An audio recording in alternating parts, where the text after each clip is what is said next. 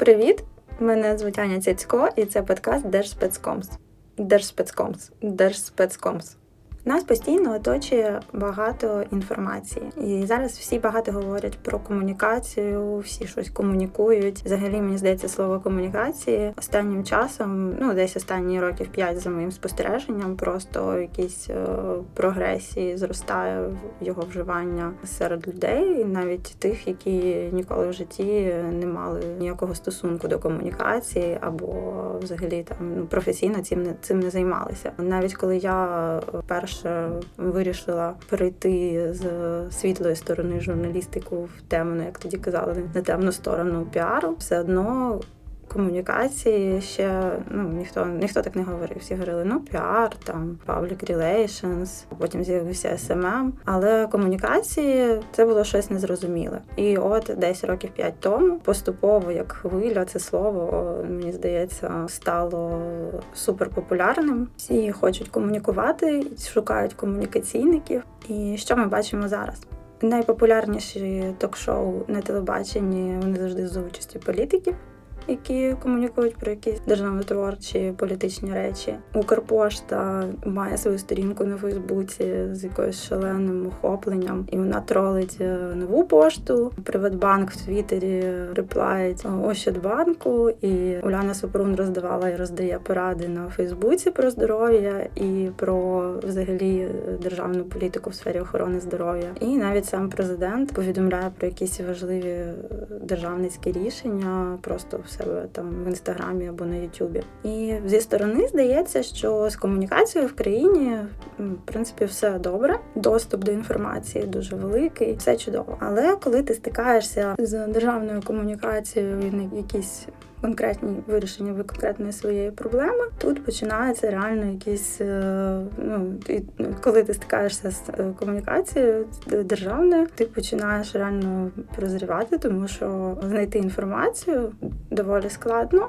Це по-перше. А по-друге, це дуже бісить. Щоб сьогодні поговорити про те, що ж таке державні комунікації здорової людини, а саме для цього, в принципі, задумувався цей подкаст. Мені здається, треба трошки повернутися в минуле і згадати, як воно було взагалі з комунікаціями в радянському союзі. І ну, я не буду довго там якісь теорії йти, але якщо прибрати всі пропагандистські штуки, якісь політику і історію про тоталітарні режими, то в принципі з зі звичайними людьми держава радянський союз комунікував так, якщо спростити двома видами е, контенту, це були чіткі інструкції, якісь з KPI-ями, да, там які видавалися по лінії партії на роботі і так далі. І це були ціла культура плакатів. Їх усі знають, і мені здається, що це було доволі це був доволі непоганий формат комунікації на той час з тим набором інструментів.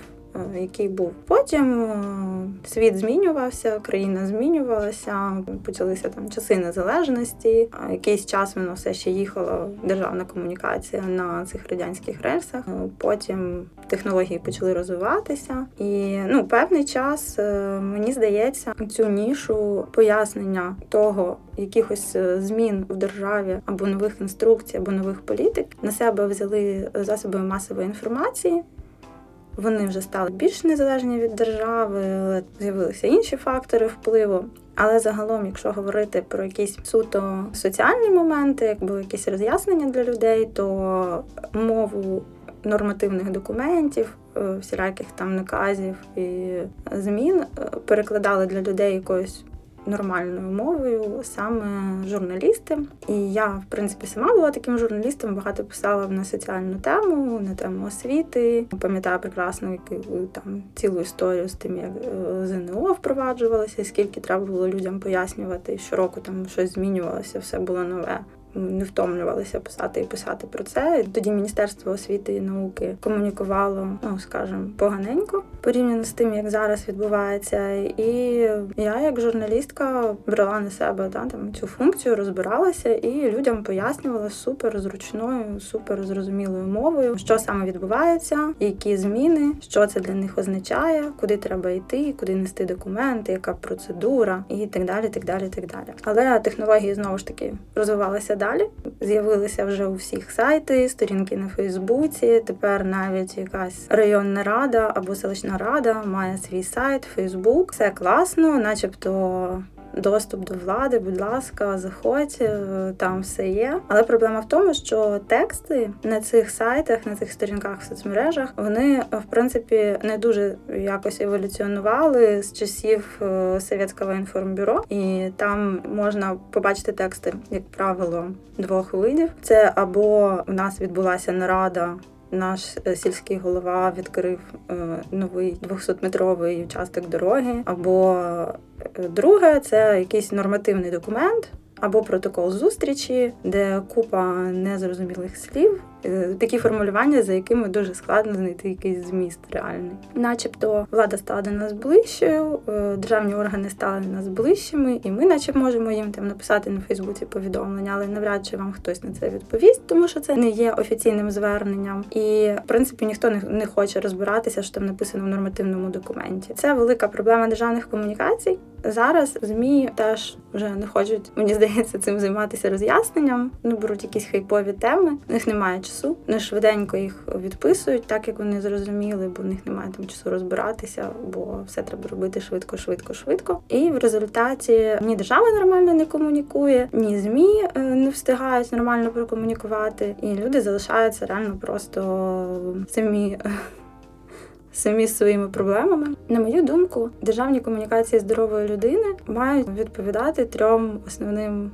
Правилам, якщо будь-яка державна інституція, орган там агенція і так далі комунікує на свою цільову аудиторію, вона має комунікувати мовою цієї цільової аудиторії. Якщо це національний банк, говорить до банків бо вони є е, найперше користувачами того контенту, який він випускає. Це має бути для них зрозуміло, це мають бути зрозумілі інструкції. Якщо це Міністерство охорони здоров'я, е, його цільовою аудиторією є в принципі все населення України, і це має бути. Інформація, яка подається, вона стосується кожного. Відповідно, кожен має зрозуміти, що змінилося, якщо щось змінилося, де людині отримати те, що їй треба отримати, там ліки і так далі. Як це зробити, і найголовніше, ну те, що взагалі майже ніхто не робить, що робити, якщо ці всі інструкції дуже класно написані, там уявімо, що ми в ідеальному світі. Що робити, якщо ці всі інструкції на місцях, то там, де людина пішла отримувати якісь свої послуги державні, це не отримала. Що й робити далі? Як їй діяти, і останнє це зворотній зв'язок. Людина отримала або не отримала послугу, що завгодно, да якимось чином провзаємодіяла з певним державним органом, і вона має ну просто необхідно, щоб вона залишила зворотній зв'язок, якщо ну, в неї виникло таке бажання або потреба. І це третє, і ну четверте, яке в принципі випливає з третього, це те, що державний орган, який отримав цей зворотній зв'язок, ну було би супер, якби це все проаналізувалося і були зроблені певні висновки.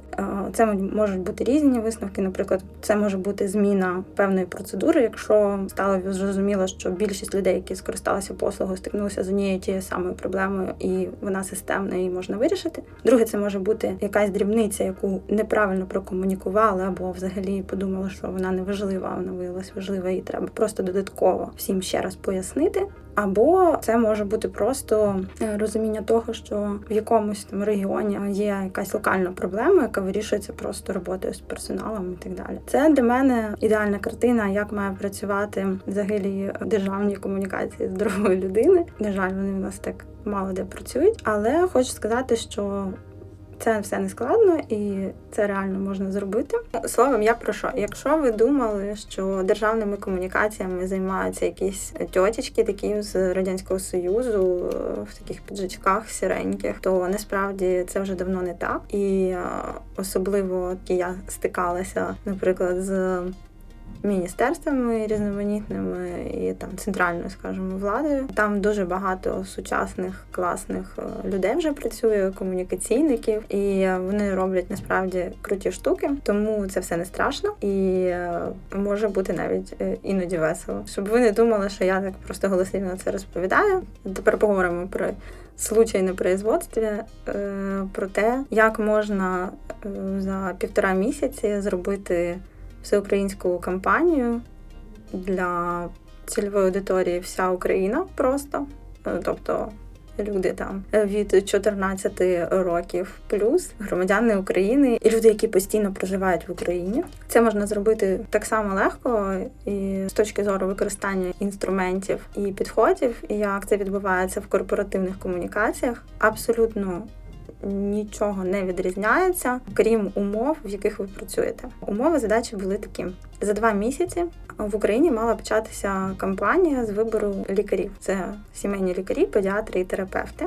І переді мною поставили задачу. Нам це потрібно прокомунікувати і зробити з цього велику кампанію. Не було ні команди на той час великої, ні якихось коштів. Ну, в принципі, у міністерства коштів на комунікацію зазвичай немає. І все, що робиться, це робиться або ну завдяки якимось волонтерській волонтерській допомозі, або донорській допомозі, міжнародному партнерству, які дуже допомагають. І ресурсів немає ніколи.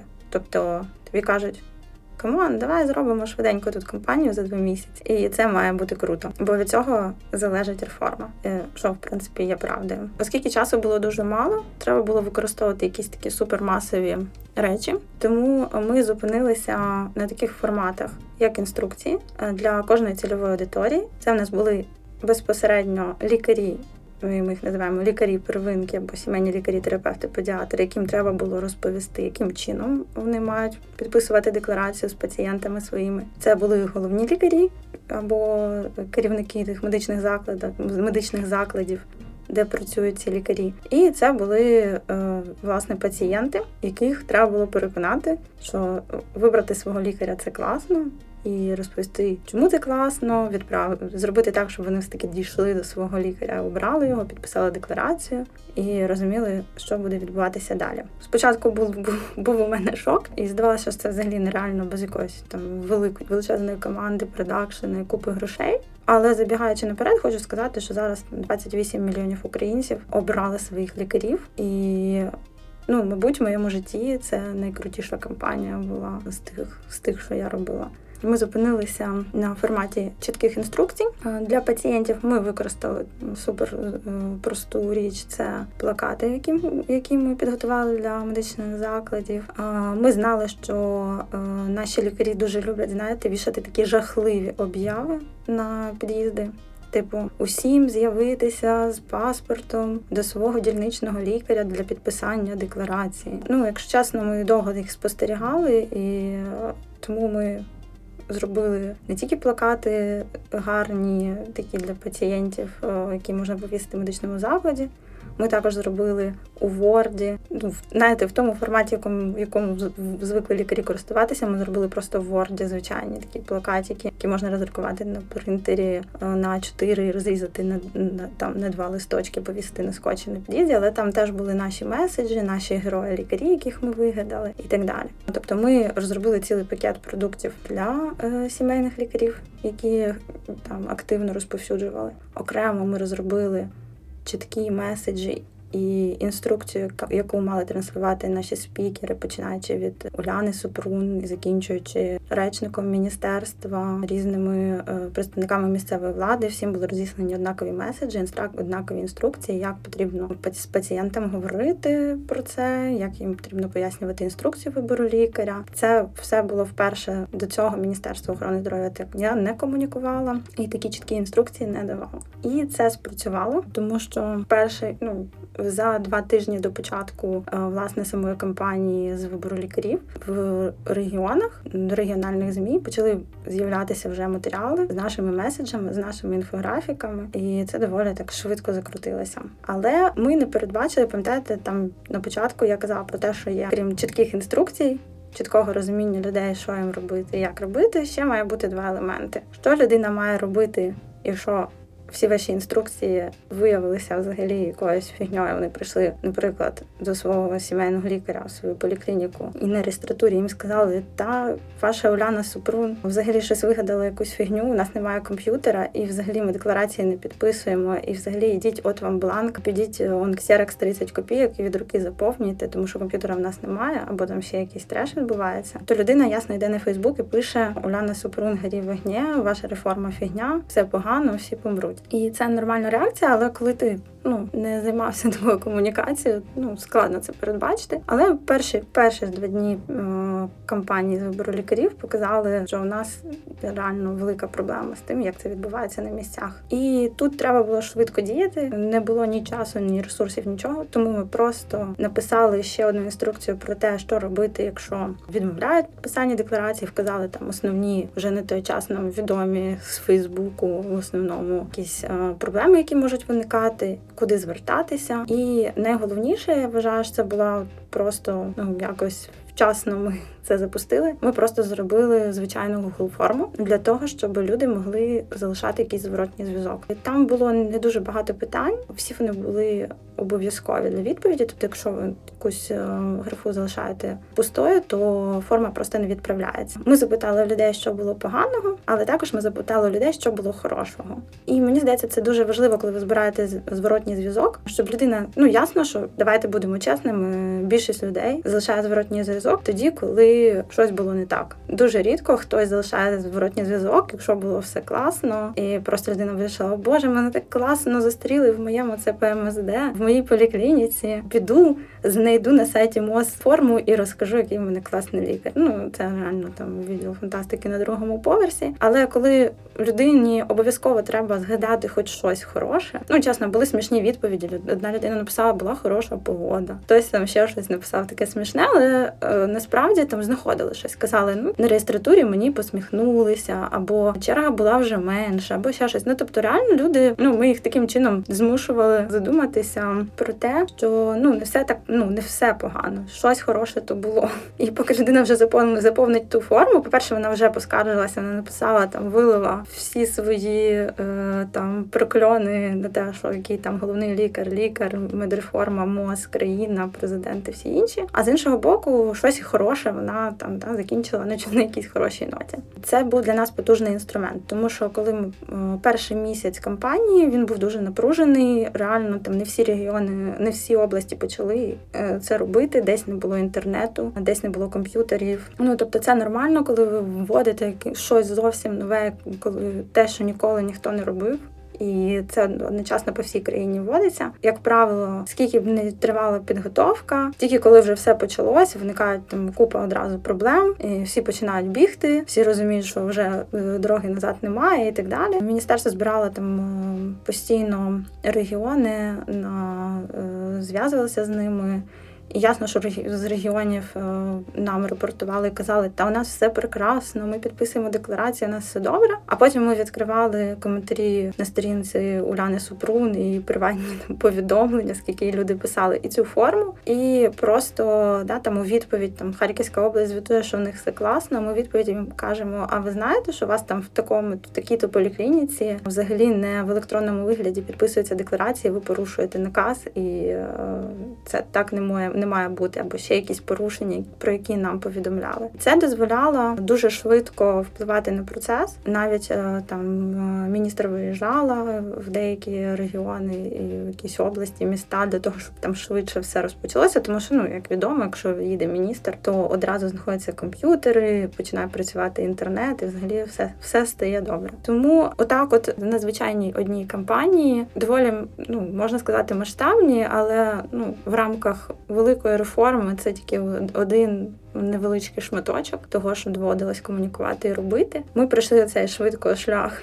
Від того, що недостатньо тільки зробити класні плакати, вони дійсно були класні, і нам допомогли їх робити агенти змін, за що їм окрема подяка, і не знаю, хто міг нам стільки розповісти про те, як треба комунікувати з людьми, з великими масами людей різних. Не тільки плакати, да, не тільки чіткі інструкції, не тільки 150 разів повторення одного той самого по всім по всім каналам, щоб люди всі почули і зрозуміли. А ще й збір зворотнього зв'язку, можливість дати людям поскаржитися, інструкція, що їм робити, коли не виходить так, як обіцяють аналіз зворотнього зв'язку. Насправді, в якийсь момент, коли ми отримали зворотній зв'язок і для і від пацієнтів, і від е, лікарів, нам навіть довелося змінювати наказ. Певний в міністерстві це дуже складно. Насправді, ну це не просто там зайти, е, файлики виправити, відправити на затвердження всім по електронці, і все кльово. Тобто це там декілька місяців роботи е, кількох людей в міністерстві для того, щоб якісь зміни відбулися в наказі. Нам довелося замінити наказ, тому що ми зрозуміли, що бізнес-процеси певні ну не так мають працювати, як це було прописано від початку нормативно.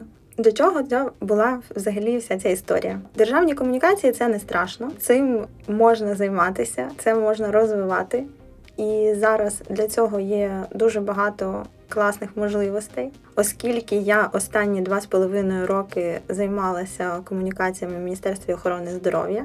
Одразу скажу, що ні, я не писала пости у Ляні Супрун. Я займалася більш нудними речами. Я комунікувала реформу фінансування охорони здоров'я. Звучить нудно, але якщо ви підписали декларацію з лікарем, якщо ви бачили або чули щось про доступні ліки, якщо ви чули таку класну фразу гроші ходять за пацієнтом, або навіть знаєте, що таке Національна служба здоров'я, то е, це все зробила я і наша команда невеличка комунікаційна. І власне в цьому подкасті я хотіла розповісти про те, що державні комунікації здорової людини це просто треба просто прийти їх і зробити у тій сфері, яка вам цікава. Якщо ви займалися комунікацією колись, або якщо давно мріяли, якщо ви журналіст, якщо ви айтішник і так далі. Тому на цьому все.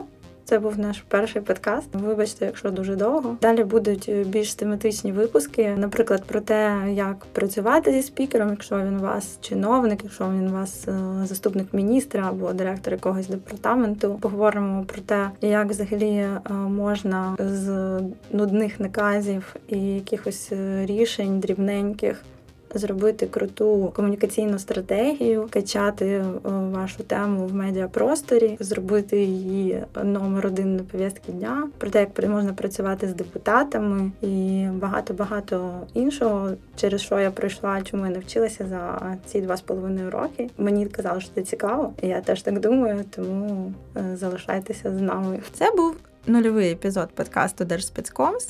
Будемо раді за фідбек поради і просто добре слово починаючим подкастерам. Далі буде цікавіше, веселіше і більш практично. До зустрічі в наступних епізодах.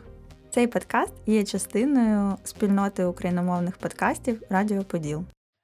Радіо Радіо Поділ. Поділ. Поділ. Поділ.